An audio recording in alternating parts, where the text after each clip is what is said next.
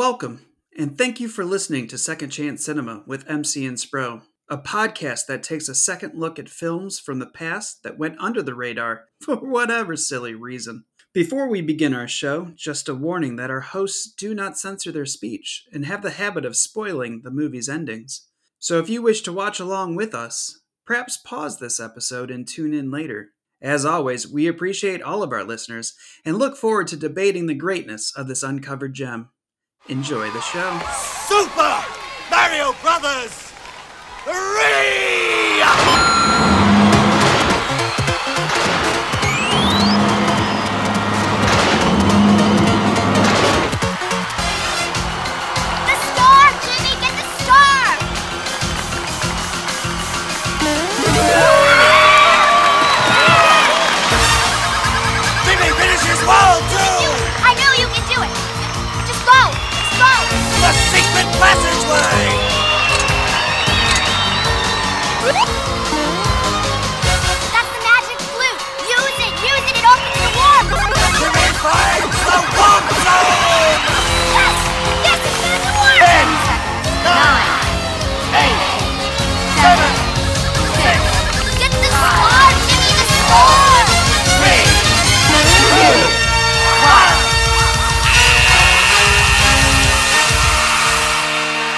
So, if you were a kid in the year 1989 and you saw this movie, The Wizard, whatever day that was, was among the most awesome days of your life. And the reason is because this movie was nothing short of radical, tubular, excellent, and all the other adjectives that we've known to describe the late 80s slash early 90s to a T, coupled with the amazing reveal of a never before seen video game, which, from what I understand, is movie history. And here to discuss that, we have a very special episode of Second Chance Cinema.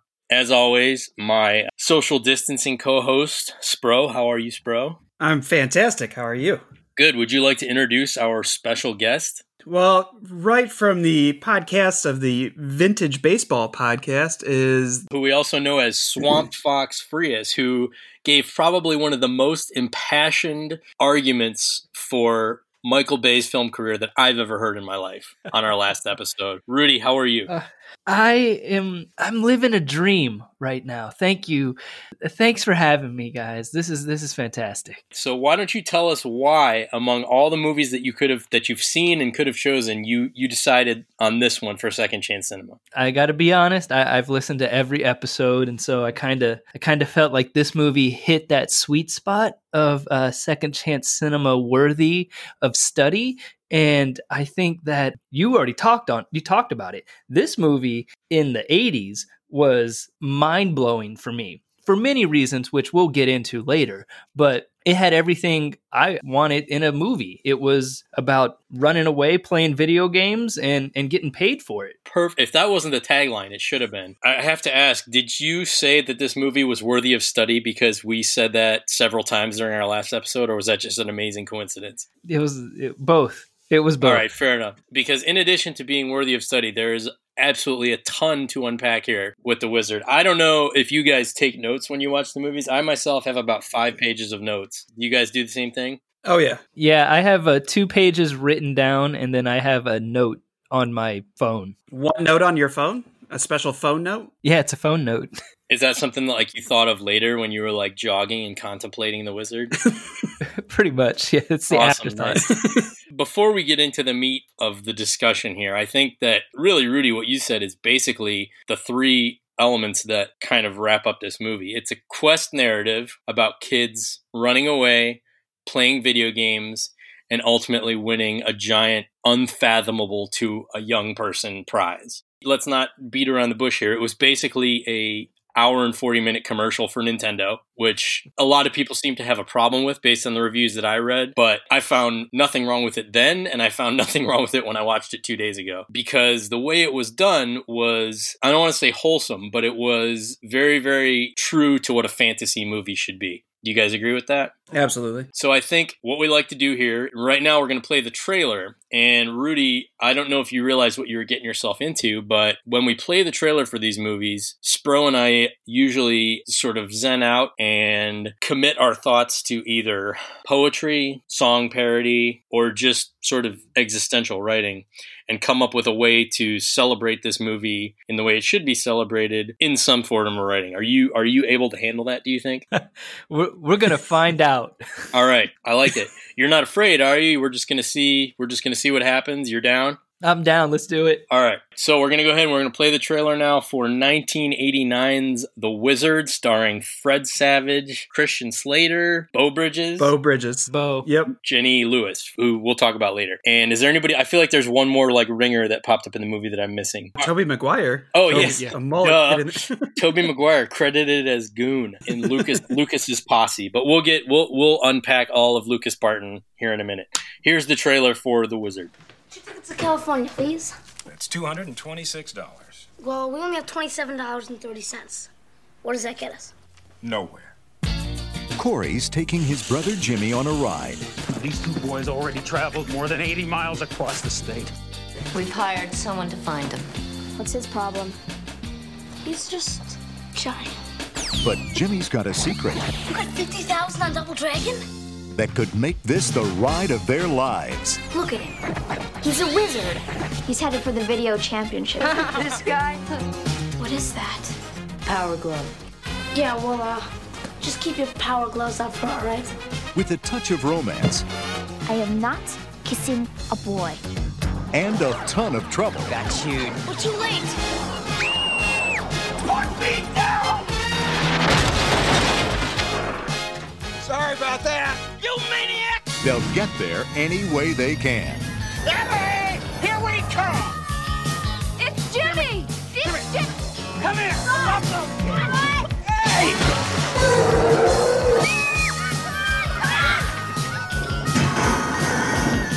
Now, what do you think you're doing to him? All his life, you've been telling him to do what you want him to do. How about once you ask him what he wants to do, huh? Now, Video Armageddon! It's going to take a lot of guts, You can do it! a little magic, You're the best! and the wizard. Fred Savage.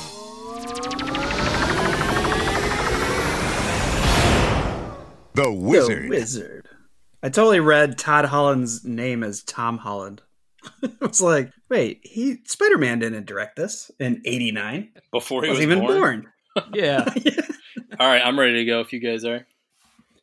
What's a haiku again? Is that Five, is seven, five, five. seven, five syllables. okay? All right, we're gonna give this a shot. All right. So the trailer for The Wizard, basically a commercial for a commercial. And now we're going to go ahead and we're going to read our our cinematic poetry, writings, and thoughts scribed to paper.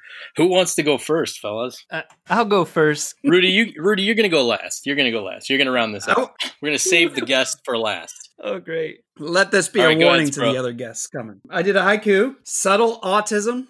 Many children endangered. Adults really suck.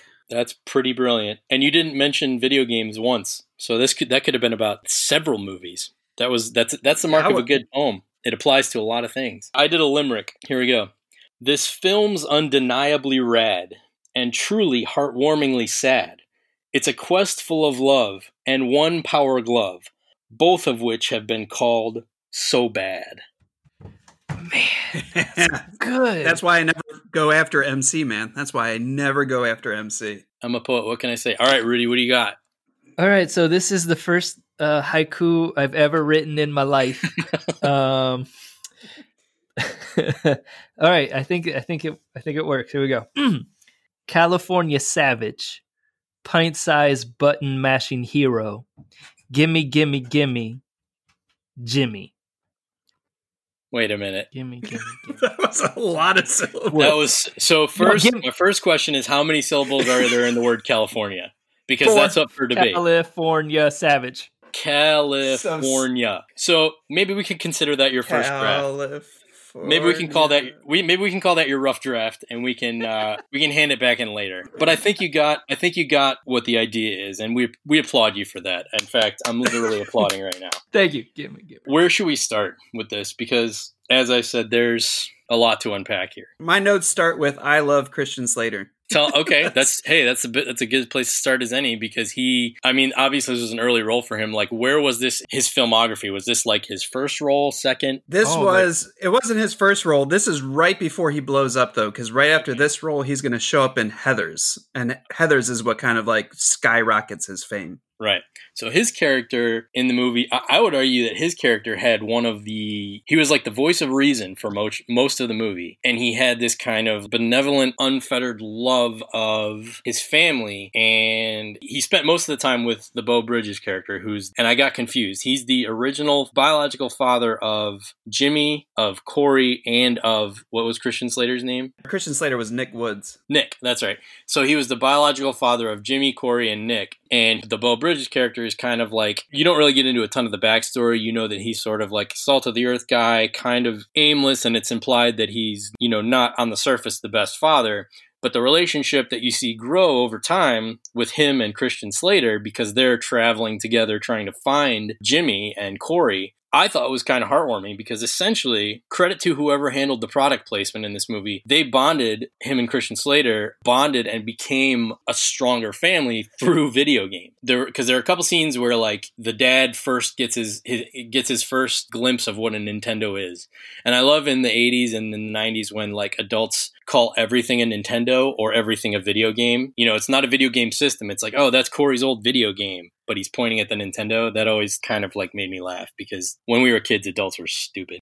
But there are a couple scenes where like he sees Christian Slater playing the game and he's like, I don't get it. This is for morons or whatever. And then there are a couple scenes where it's like an evolution to where he actually becomes almost like an accomplished gamer and he's addicted to gaming kind of by the end of the movie. And that in turn brings him closer to the family and brings everybody closer to Video Armageddon, which is just a great name. Oh yes. Well, him saying that Teenage Mutant Ninja Turtles was, I forget how he worded it, like a simple game. Like Teenage Mutant Ninja Turtles was one of the hardest games I remember playing That back in the the day. Like, hardest game that existed for Nintendo. Yes. there's so much nostalgia to this there and there's so much to this movie that i was like can we just bring this back especially like the video games within the tables at the restaurants where Oh, like don't get me everybody can watch the person playing it Oh, I, I saw that and I yelled Pizza Hut because Yeah. the Pizza Hut always had the video game table. First of all, I call bullshit on Beau Bridges being able to beat Ninja Turtles, uh, and you can tweet that to him. I I doubt it very much. You mentioned nostalgia, and I remember seeing this movie when I was a kid, and it, I didn't know what nostalgia was because I was too young to have any.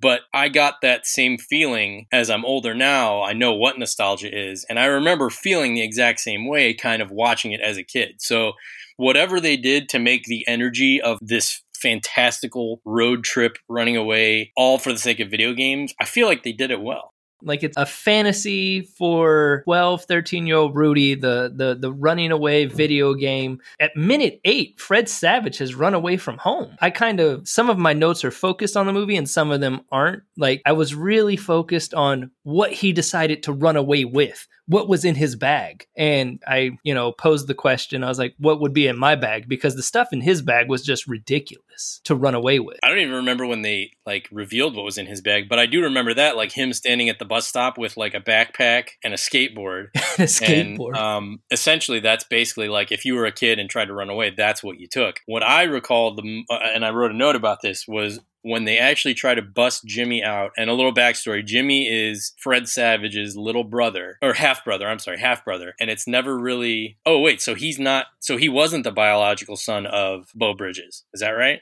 i have a No, note he- here that says explain the family dynamic rudy I do you have a- know the family dynamic Yes, I do, because my note says broken family. What's going on here? So, um, Christian Slater and S- uh, Corey and Nick are Beau Bridges' biological children from another marriage. Jimmy is the child of Bo And Bridges sister, and, a- Jennifer. and, and and and their sister Jennifer from their stepmother, the second marriage. The mother doesn't really, you know, she's kind of quiet throughout most of the movie. But, But yeah, she's so she's the woman in the movie, right? Who's married to that She- guy with the no neck and the weird Yeah, hair. the the classic '80s jerk dad. Yeah, that right guy. yeah okay so so the backstory is that jimmy parents i guess Mhm. are the ones who make the decision to commit him to an institution and fred savage's character finds out about this and the running away is basically to bust jimmy out of the institution and go to California. The first note I wrote down was Twinkie guy. And the reason I wrote this down was because the way that they decide to escape from the institution is in the back of a Twinkie truck. Now, I've seen several hostesses' trucks in my life. Never once have I seen a Twinkie delivery guy with a platter of individually wrapped Twinkies coming out of a truck like a gourmet waiter, delivering them into the door of an establishment. But that's the cover they used in the movie, and I think that sort of kicked everything off into how ridiculous it was all going to be. And I was cool with that. I thought it was like a hostess Wonder Bread. Th- like I thought he was delivering bread. Uh, maybe I'm wrong, but I, I recall just just being like right away. I suspended my disbelief through that Twinkie delivery guy and was ready to go. so, um, I so- could recall what I thought when I first saw the movie as a kid. That I thought, it, for whatever reason, it was an ice cream truck. Like I think I saw that. I mean, I, I'm sure I could read when I was seven years old and saw this, but I just kind of I remember being like, oh, when he comes out with the chocolate around his mouth, like I thought they were eating ice cream in the back, and now I get that it was ho hos. Here's the genius of that movie. If you're a little kid, or if you're a little kid dreaming about running away and thereby a potential customer of this movie, what more badass way could you possibly run away than in the back of a Twinkie truck? I ran away to the backyard and like under the dining room table a bunch of times. My neighborhood was too shitty to run away, so no. I, I ran away once because my mom wouldn't let me sleep over at a friend's house and on like a Tuesday night, a school night. So I ran away. I went to the neighbor's house and hid in their bushes until my parents drove off looking for me in the neighborhood. What and then I ran even farther. I got as far as Dover Center Road, which is like one of the busier roads in, in the neighborhood that I lived in. It was like nine, 10 o'clock at night. Nobody was on it, and I could stand on the double lines. And that freaked me out so much, I kind of just stood there until somebody came and grabbed me. Just like Wow. the deleted scene from the program. you little savage. the kids have run away and they're in the process of trying to get to California. I forget where the movie starts. Does it start in Utah? I know they spend a bunch of time in Utah. Yeah, Yes. it starts in Utah. Okay. So they try to go across two states and make it to California. And all the while, they're being pursued by this guy whose name I, I wrote down as Putnam, who is, I, I, never got a handle on what his exact job description was. I likened him, this is my note. What is dude's job? Is he a retrieval expert like Beck from the Rundown? I wrote down Dog the Child Bounty Hunter. Uh, basically because he's just this like smarmy nebbishy creepy guy and he only gets creepier throughout the movie criminally creepy who drives around in this car without any sort of like documentation or a badge or any sort of like credentials and it's implied he just like scoops up kids and brings them back where people want them so Mhm. Oh, yeah. He says, I find children for money. that's exactly yeah that's, That's it's what- how i make my money and i don't get them if some or i don't get my money if somebody else brings them in first wink wink maybe his character could have used a little bit more fleshing out but on the opposite side you've got christian slater and beau bridges the father and son who are also trying to track down corey and jimmy and they're doing it to bring them home safely not not for profit like like putnam putnam's one of the biggest assholes i think i've seen in a movie in a long time Fast forward to the part where he gets cornered in by the four truckers. I would love to see that deleted scene. So the part the part at now, they find their way to a bus station. They don't have any money, and this is sort of where the movie picks up into the whole video game realm because in order to get money, they realize that Jimmy is a wizard which is I guess where they got the title when it comes to video games. Because and then this pissed me off. He, they go to the bus station. Fred Savage drops him off at a Double Dragon machine, gives him a quarter, pops it in, comes back like I don't know two minutes later, and sort of passingly says fifty thousand on Double Dragon. Now, number one, not possible in two minutes, but I'm willing to forgive that.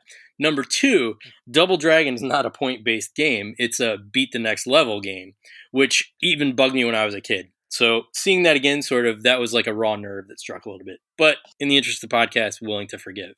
And from there, we meet our female character, Haley, who is kind of camped out at the bus station and overhears what Fred Savage is talking about and then oversees Fred Savage getting nervous when a cop shows up. So she kind of knows something's up. and then she becomes this like street smart hustler almost who helps them achieve their goal. I always like in these movies when like the bus station attendant adults don't care that kids are running away. This is not the only movie that does that. When a child comes up and goes, "I want a bus ticket to Vegas," and the adult just cares about the money. Well, can you afford it? It's not like, "Where's your parents?"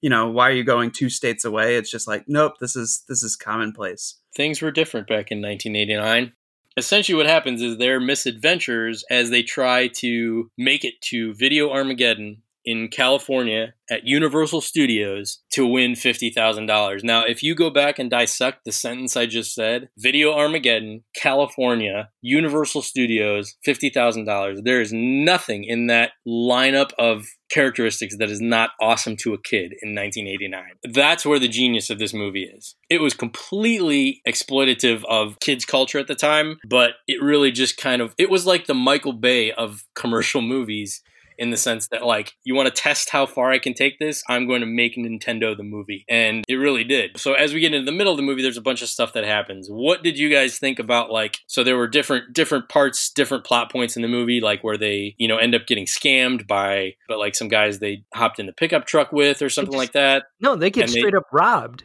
Well, robbed, yeah, fair enough. Go ahead, Rudy. You seem really passionate about that. Why don't you tell us more? Well, I mean, you you guys talk about how there's a lot to unpack here. My wife in watching this movie with me because we watched it together because she saw this movie but hadn't revisited it she said who my wife who is a licensed social worker and therapist said this is a social worker's nightmare. And oh yeah. so it, yeah i wrote it down. I said i think it's like minute 26 children getting robbed. They're in they're riding in the back of a truck with a cow some cows and then you start to see how it's geared towards kids. Kids can only trust kids. You can't trust adults because the adults oh. they Jenny Lewis uh, was like, I know truckers. There's a code, which I said, What is the trucker code? And then after she says that, the guys pull them out of the truck, take all their money, and then they're left on the side of the road with nothing. So all they have is themselves. So that's she never point. talks about the code, does she? She never tells us what the code is. Not specifically. No. But it turns out she's she's full of shit in a lot of ways. But it's funny. It, well, it's funny that you mentioned that adults in this movie are not to be trusted. Yet here's the Jenny Lewis character Haley, who does nothing but lie, like for her first ten minutes of introduction. Yet mm-hmm. she's the one they end up trusting the most. Guys, I don't well, know if you can hear that. My rabbit just took one of my pages of notes. I have to go get it. I'll be right back. He's chewing it. I'm not joking. I'll be right back. Keep talking. his rabbit stole his homework. Well, I think like so. Like we're gonna get into it a little bit later on, but critics hated this movie. And I feel like one of the reasons why is one, this movie was made for kids straight. Like there's no, this is not for adults at all. This is for the people 100%. that are playing video games. And we all went to the theater knowing the fact that we were going to get our first glimpse at the new Super Mario, which was like the hottest thing that you could get at that certain time. Did we know that? Did yeah. we know? Or was that like word of mouth? Like, holy shit, Super Mario 3 is in this movie. Was I think it was word of mouth because they don't really show it. I mean, there's like a flash of it in the trailer, well, but I remember being like, and this whole movie came about because there was a delay in getting video games out. And so they're like, well, we want to publicize them while we meet the demands of the market. And so then they're like, let's put a movie together. I distinctly remember seeing the Super Mario, tra- the trailer, and okay. that's how I found out about it. I don't know whether I was at the movie theater or it was on a rented VHS because that's we used to have to do back in the day. But I remember seeing the trailer and being like, "Oh my god, Super Mario 3." Yeah, the second I saw that, I was going to see this movie. So that to me, the hype generated by that as a kid, the only thing I can think of to compare it to is as an adult, Avengers Endgame. Like there wasn't the 10 year buildup, but seeing that screenshot or quick frame of the only place that you can see this reveal of Super Mario 3 is in this movie, uh, nothing jazzed me up more as a kid than like that exclusive look at just this game that you probably like were imagining existed but weren't really sure and then there it was. But so to get back to the point about like the why the adult critics hated this movie is that I don't think you could point a finger at one adult in this movie that is portrayed as a competent person. Because even Beau Bridges and Putnam are like playing bumper cars in the middle of I was going to say Idaho, but it, that doesn't, the geography doesn't work. Utah. Uh, Nevada, Utah, Nevada, Nevada, yeah. California. Like they're, you know, they're puncturing each other's tires. When Beau Bridges takes a shovel to his car, he hits everything that really won't make much of a difference. I, it frustrates me he didn't go Yeah. for the windshield. No, I question no, no. that as well. No, it, it was strategic. Obviously, you Why? guys have never busted out a car before. So Go you're on. go- Go on. the statute of limitations has passed. You're gonna go for the things that are gonna get the car pulled over. So you're gonna bust out headlights and knock off mirrors because cops are gonna pull over cars that don't have headlights on at night or they're missing their mirrors are, are off. Cops wouldn't pull over a, a Mm. car with a giant busted front windshield. You, it's easier to see it. You can't tell the windshield's busted at night, can you? Maybe not. I don't know. I'm not a cop, nor am I a retrieval expert. So I don't know. But then you, you have the cow haulers that rob the kids. Yeah. You got the the lady who you know tries to get off the bus and speed, yelling Thank at you. the kids. At Oh, the, in thank the you. I wrote that down. I wrote that Yes. down. Yes, I wrote. I I wrote wrote. uh, what did I write? I wrote video game monsters, monster monsters. Is that the lady we're talking about? That she's the. That's where they meet the. And and again, it's not even just adults. It's like older kids too, because there's this whole seedy underground network of like teens and tweens who all seem to kind of know each other, or at least know of each other, which includes Lucas and all of his goons, and then those Ah, weird those weird guys like adolescent guys who Jimmy scams at video games and then they try to beat him up and take his lunchbox. There's no one in the movie who's not pure except for the kids. Mm-hmm.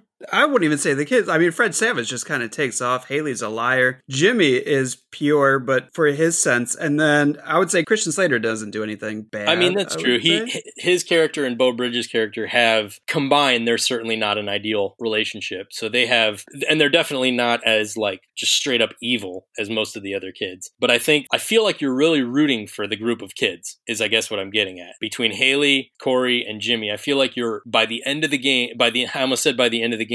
By the end of the movie, you're really, really rooting for not just Jimmy to win, but this whole crew to accomplish their quest. Well, it's funny too because I don't know what it is about Fred Savage, but as a kid, you kind of just trust him. I know Wonder Years he has an adult voice, you know, Oh, well. narrating his life, so you kind of think he's that mature. Until that But, episode like, of Boy he- Meets World. Right. Oh yeah, no, everybody loves Stewart. That was the Yeah. title. 'cause he's Stewart. Um, Yeah, he was a prick in yeah. that. that- oh, poor Corey.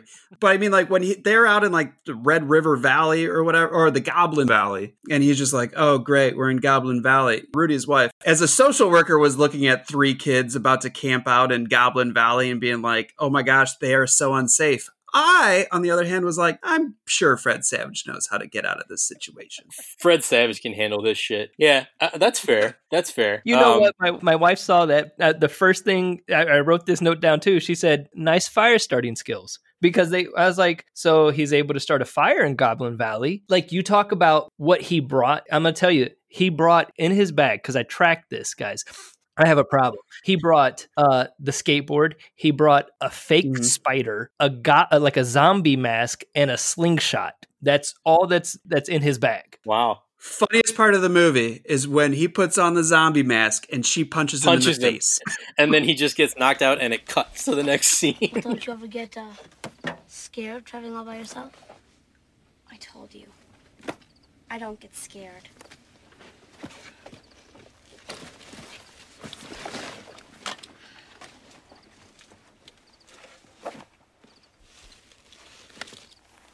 Never.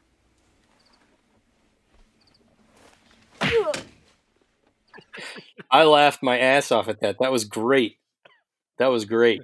Ah, so Ugh, that we, was my glo- we glossed over Lucas. Should we talk about Lucas right now? He was like part of the like Nintendo Yakuza that lived out in Utah. And, and This is how you could tell that Nintendo had a hand in the movie, though, because when you know when somebody was legit like, Uh. I have 97 games and I have conquered them all. In our day, because I was kind of one of these people, just you know skipping church to play Rampage. The neighborhood kids called me Nintendo nerd. But are you saying that they um, tweaked his character to make him not a nerd, but like a badass, like Yeah. guru, guru Like, this kind is- of character? He's like the Cobra Kai Right. Yeah. of Nintendo. right. That's so that's so weird because like Nintendo was a status symbol when I was a kid. Like if you had a Nintendo, you weren't a nerd. You were like a one percenter. You know, it's like people came to your house to play Nintendo. And you can tell he's a bad guy immediately because his oversized jacket with the sleeves rolled up to his elbows. Like, that's a classic trope. It made me angry because he looked cool, but whatever. I mean, I'm gonna I'm gonna go ahead and forego that anyone listening to this episode has not seen the movie. Sometimes we try to explain the movie to people who haven't seen the movie, but I don't think that it, I don't think that's real. So Lucas is, I would say, one of four villains in the movie that these kids have to deal with.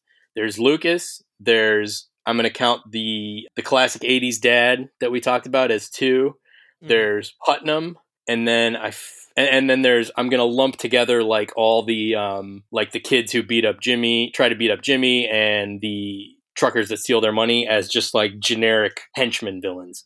So- Society. society, sure. So, but Lucas is kind of the first introduction to like a villain that exists on the level of the main characters because he's a kid. I don't remember whether or not it was cool to have a lot of video games. I imagine it probably was, but I never thought that um I certainly never thought I was a badass capable of scamming chicks with my power glove. Power glove. The power glove sucked. Yeah, I still have I still have the power glove, but Rudy, you seem to have some pretty passionate thoughts about the power glove. Why don't you go ahead for the next few minutes? Okay, you know what? It made me uh, immediately one. I clocked Lucas as a bad guy just by his physical appearance, and then when he busted out his travel case of all his some of his collection, and then he's like, "I have all the games." So, you the wizard? No, he is. this guy? I don't get it. Is he like a poster child for someone? For your information, butthead, he's headed for the video championships in Los Angeles. Oh. Is that right? Well, let's just see how good he is then. Guys? Pick any game you want. I'm good at all of them. I have 97 of them. You know all 97 of them? And then he lay like then it cuts to a scene of a metal case, and you open it up, and it's the power glove. You know, I only saw one power glove when I was a kid, and it was carried in a plastic Kroger bag. And it was like What is that? I don't know.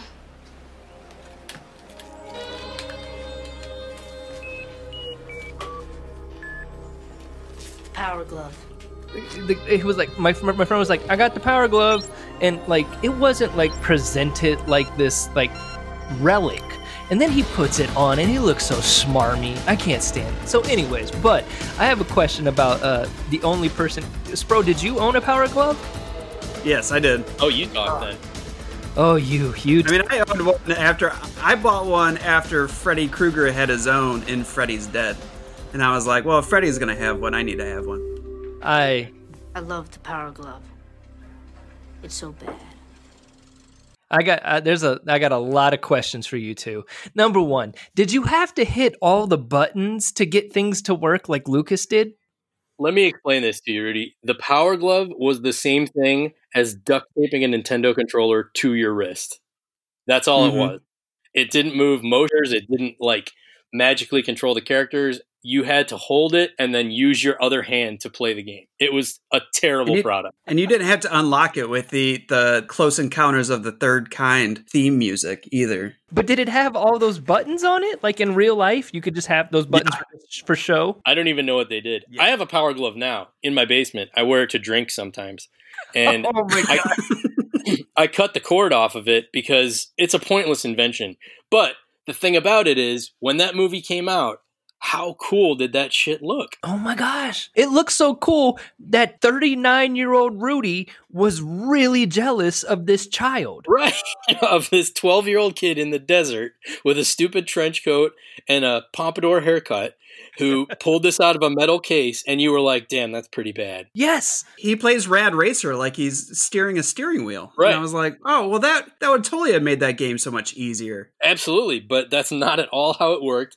Only recently, like Nintendo Wii, in the past, like what, five or six years, long time from 1989, made that possible. Vehicle. So it's just a testament to like how slick this movie was. Mm-hmm. They still haven't mastered the steering wheel though. The Wii steering wheel was horrid. Trying to play Mario Kart with the Wii steering wheel was like you just threw it across the room. Well, maybe that'll be in the Wizard Part 2. When they get to Universal Studios, there's a lot that happens there. There's a lot to unpack at Universal Studios. Number one, the chase through the ride, the King Kong ride, I think it was at Universal Studios. Watching that now, I was like, holy shit, this is dangerous. Like, this is Jackie Chan level danger because these kids are like jumping from platform to platform. There's hydraulics, there's fire, there's debris, there's just giant things all over the place. And I, I, almost remember watching it as a kid and being like terrified for their lives because because by then, let's see, it was '89, so I would have been eight. Probably hadn't gone to a ton of amusement parks, but the only thing that you learn at amusement parks is to keep your hands and legs inside the vehicle at all times. Mm-hmm. So for these kids to jump out of an amusement park ride and go behind the scenes and sneak around while it's going on, I, I, mean, what they did basically was they created the final boss level of a video game, which I thought was brilliant. I just like the driver being like, "Just sit down and have fun." well, actually, that Universal Studios, I worked there for a year as a chef and I was able to walk around the park at will. And I can tell you the video Armageddon is done in the downstairs lot. It looks like where they hung up the streamers and everything like that, or the banner. That's the Back to the Future clock tower. Ah, uh, yeah. And that just means that that's like the face of it. So that going behind that, you would be literally walking through those doors and then going out to the street behind it. And that street behind it is like it's a new york street. So it still looks like that today but without all the the video armageddon? No they don't have the back to the future clock tower anymore. They oh, took okay. that oh, all right. that set down. But that's where like halloween horror nights right outside of that place i had i ran a burrito and nacho truck. Nice all right yeah. Small world. So i think so the reveal of mario 3 was that was just a big sizzle at the end of the movie. But when I was watching it, the course of the movie leading up to the final battle at Video Armageddon was essentially Rocky because it starts with this training montage where instead of running up the steps and instead of punching a heavy bag, Jimmy's practicing all these games at this kid casino, which we'll get back to in a minute mm-hmm. because I have some I have some notes about that. But he's practicing all these games. It's like a marathon shown over days. There's shots of how exhausted they all are. They keep calling the Nintendo tip line, which was such a fucking scam, I remember. Oh, um, yeah. and and and basically it's basically it's the training montage. It's the training mm-hmm. montage leading up to the prize fight.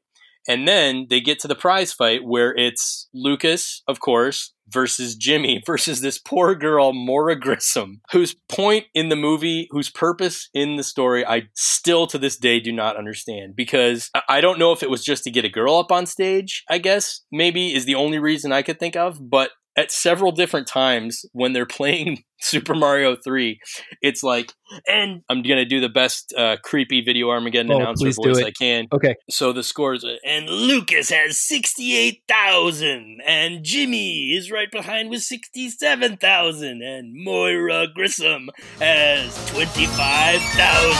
Lucas Barton, 59,000. Jimmy Woods, 52,000. It was like she was like this paper champion that they threw in there for God knows what reason. And even Christian Slater gives her a little bit of shade because there's a part where she her character dies and he Christian Slater just goes, "She's out, she's out, she's out," like to a little kid, basically, which which I thought was great. that was uh, You're, hilarious. She was sweaty. She was a sweaty kid. The only purpose I can think for her is to just have a, a girl on the stage. But that said, I think it it could have been way more powerful if it was just Jimmy in one corner, Lucas in the other, battling it out for video game supremacy. She was a secondary thought and character, especially like I just wanted Jimmy and Lucas because Jimmy had the most badass entrance. I remember as a kid being like, I want to walk into every room the way that Jimmy is revealed for Video Armageddon. I just want right. to be standing there and the doors open up and people are like, "Oh my god!"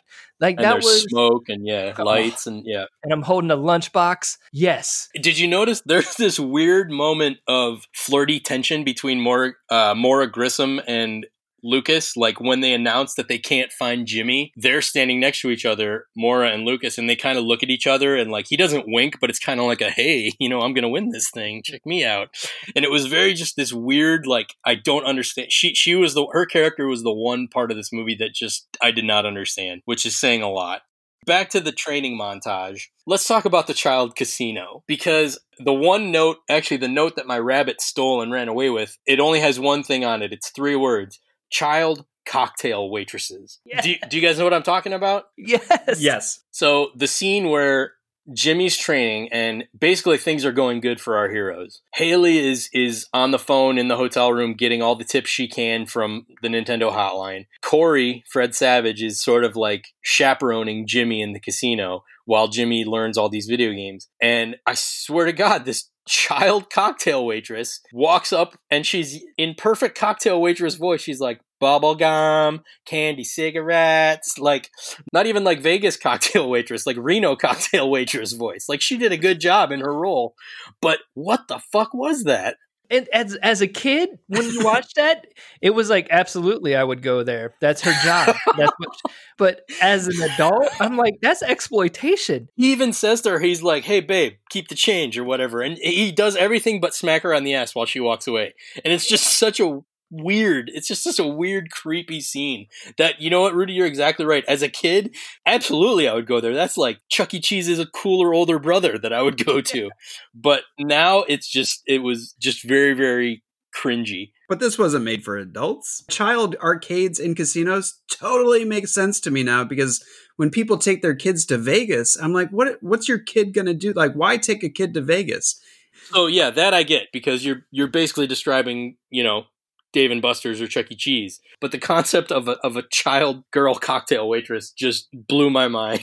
and you know what? I remembered it from watching the movie a long time ago, and I was almost like wincing. Here it comes, here it comes, here it comes. And then I was like, ah. Oh. And it was just as bad now. It's it's so funny that you talk about the child cocktail waitress because like as a kid, it didn't even register on me the adult women cocktail waitresses and what they were wearing. And they certainly for some reason registered with me this time and i was like well they kind of just kind of stand out but then i feel like to balance all of that out they have a shot of the old man in the speedo yes the Yes. blue speedo Nice. go like- ahead rudy. Preach They're- preach. they're like they're like we're all good here. We showed you a child cocktail waitress and two women cocktail waitresses that were kind of showing a little bit of skin and here's your old man in a speedo. We're all good. That balances out. So they checked off all the boxes just to be safe. Exactly. Yep. I almost when I was watching it, I almost took a picture of the TV uh, with my phone of that guy and sent it to you guys, but he passed and I didn't want to rewind it.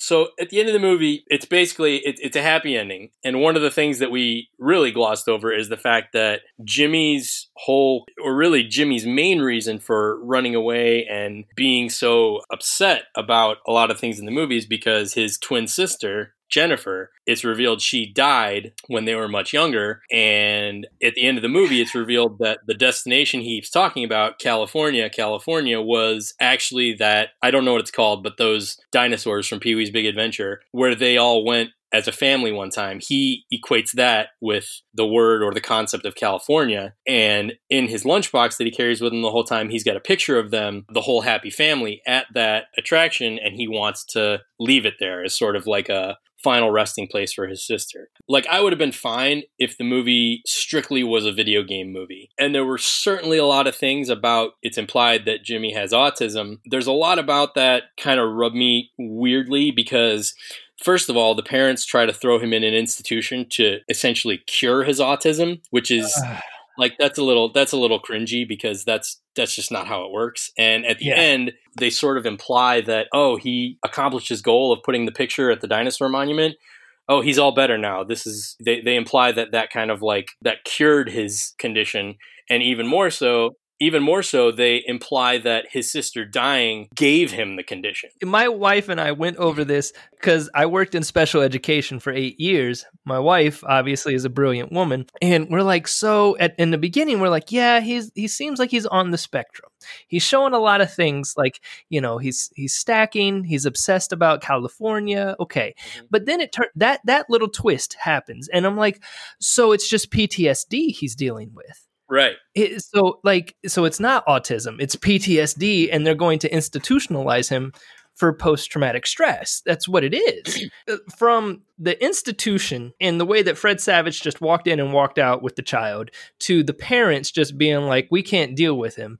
I could have done without all of that. I would have been fine if it was a video game battle of david versus goliath power glove versus the button masher i would have been content And I think so. The reason I think behind that is because I read a lot of things comparing it to Rain Man. Obviously, they essentially made Jimmy a superhero, is what they did, and Mhm. his his origin story was that of losing his losing his sister, and that's essentially how, at least, how the filmmakers justified his powers of being able to to play video games as well as he did.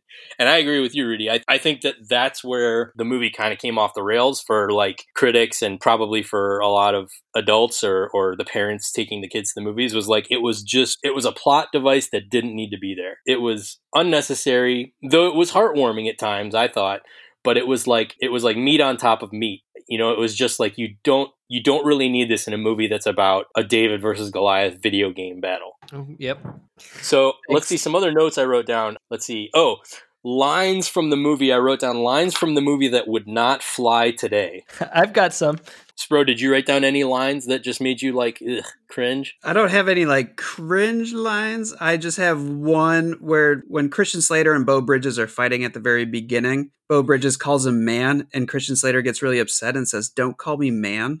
And the only other thing I had was uh after Haley gets Putnam arrested for touching she says he touched my breast, he's almost cupping Jimmy Woods' balls as he's like trying to like carry him out of the kid casino when all this is going down for whatever reason the the intercom is paging johnny love Yes, over I and over remember that. again Yes. And before we get to the lines, two things that I I wondered. I mentioned that there was the the scene where Haley calls up her trucker friends, who include uh, three unnamed guys and then Spanky, the guy who she is a friend of her dad's and who she earlier in the movie gets to help them gamble and win some money. So there, there are three kids yelling instructions to Spanky across the velvet ropes. It's very clear that they're all in cahoots together. There's no sophisticated wires or like like telegraphs like in Casino or anything like that. There's no there's no hand signals. They're literally yelling hard eight pass line like it's quite obvious. So the casino security just gently escorts them all off the premises instead of like breaking Spanky's fingers with a hammer like in Casino. I, I mean, I thought that was kind of. I, I suppose I can let that one go. Well he hit like four to five times in craps and only won $400 I, I don't know if he was only betting like dollar chips Well, they, they didn't want to try to beat the house too badly. But um, the first line I wrote down obviously was "He touched my breast" because that line, like, I don't know, there's there's some genius behind that line because what a great way to get all the attention on that creepy guy. But there's a line later where Putnam is icing his black eye with a Slurpee or something like that, and he says, "I touched her breast. She doesn't have any breasts," which is like wrong for so many reasons. There's another line where Putnam just walks into the, the restaurant. He just comes in with a cigarette and he goes, "Hey, sweetheart, I'm looking for some kids." Full stop. Which is just like what? But then the line that the, the line that just made me kind of shake my head and like look at my dog like "Eugh," was it was Haley talking to Corey about what she thought might help Jimmy, and she goes, "Geez, Corey, you're so thick." And I was just like, "Oh, That's so funny. I wrote down like any line that they reference to Jimmy, and like Haley call says he's shy a few bricks if you ask me. Like any kind of reference to like him being uh, slower than anyone else. The other line that stuck out to me. So this movie is how long is this movie? It's like an hour and 40 minutes. At 1 hour 18 minutes, you hear the line, "Where is your mother?" in reference to the three kids. It's the first time an adult asked where their parent where a parent was. I think it was I think it was uh during the chase scene through Universal Studios. Just a random person in the tram like where are your parents? Why are you climbing through this tram? And it, you know what? It was probably not out of the the concern for the welfare of these children, but just because she was like pissed off they were ruining her vacation. Oh, I'm sorry. Did did we get the the the lesbian joke that Fred Savage dropped? Have either of you gotten a girl to kiss you by inferring she was a lesbian? Zelda. Zelda. Yeah. You know, it's like it's like the Adventures of Link. He has to find Zelda. You have to find a house. Same difference. Boy, is that sexist. It's not sexist. It's romantic.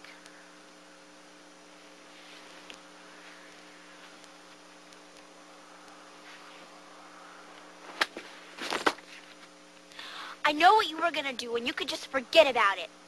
There is no way I am not kissing a boy. A girl, maybe? You smartass.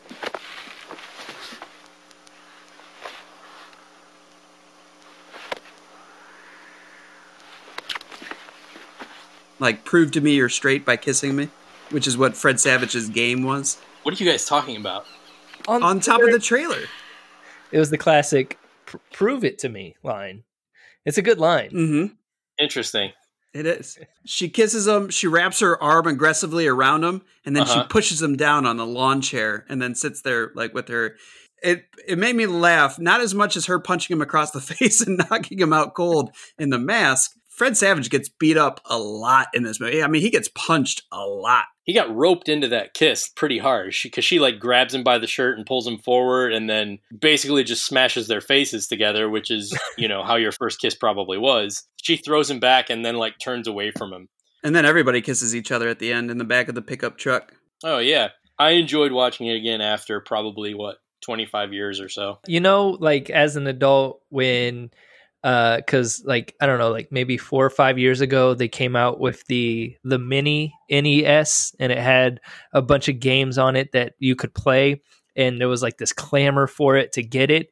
And then once you once i got it and i got the chance to play it i was immediately transported to that time in the 80s being a kid sitting in my room playing video games watching this movie made me recapture that feeling again and i don't care if you know it was critically panned it was this was everything i wanted to watch in a movie I think this film should be remade. I'm going to go on record and say that this film, I think, should get deserve like a reboot and it should be placed in the 80s exactly as it is with Super Mario 3 coming out.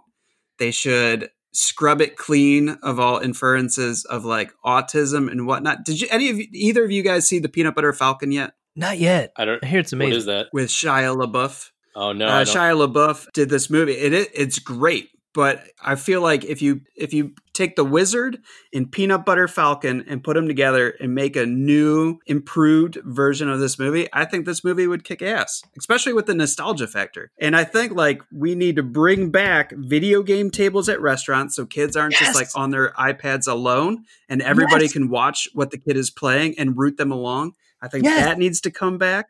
I think child casinos without the cocktail waitresses, but Thank you. you know, Thank you. having having little child arcades off of the off of the casino floor would totally make sense for you know Yes. the gamblers of Vegas. I think there's a lot to this movie. There is a lot to unpack to in this movie, and there's a lot to play with on Christmas morning. Have you been thinking They of that the whole it. show? No, I- the the blood's in my brain, man. The All blood is in my brain, and I like it. Well, Rudy, we want to thank you very much. Number one for nominating such a fun movie to watch, and number two for being our special guest here. Did you have fun? this is a dear diary moment y'all i just want you to know um, thank you for allowing me to be be a part of the magic Well, it won't be the last time as long as you can remember how many syllables go in each line of a haiku. How's got that? it I can't wait to count how many syllables you put in that haiku. It's all right. I mean, hey, you know, it's it's all right. We we nobody learned to ride a bike on their first try. So, Hey. all right. For second chance cinema, Rudy, did you want to um tell both of our listeners how where they can find your podcast? Hey, hey, you two. If you want to find out about the weird, wonderful world of vintage baseball, it's essentially baseball without gloves. And you want to learn more about that community because I guarantee wherever you're listening, there is a vintage baseball club in your neighborhood. Just check out the Vintage Baseball Podcast and uh, you'll find us. That was a very nice plug. Not quite as heavy handed as the Power Glove, but that said, we thank you very much for joining us here on Second Chance Cinema. Rudy, thank you again. And um, if you've got an old Nintendo, pull it out and play a game.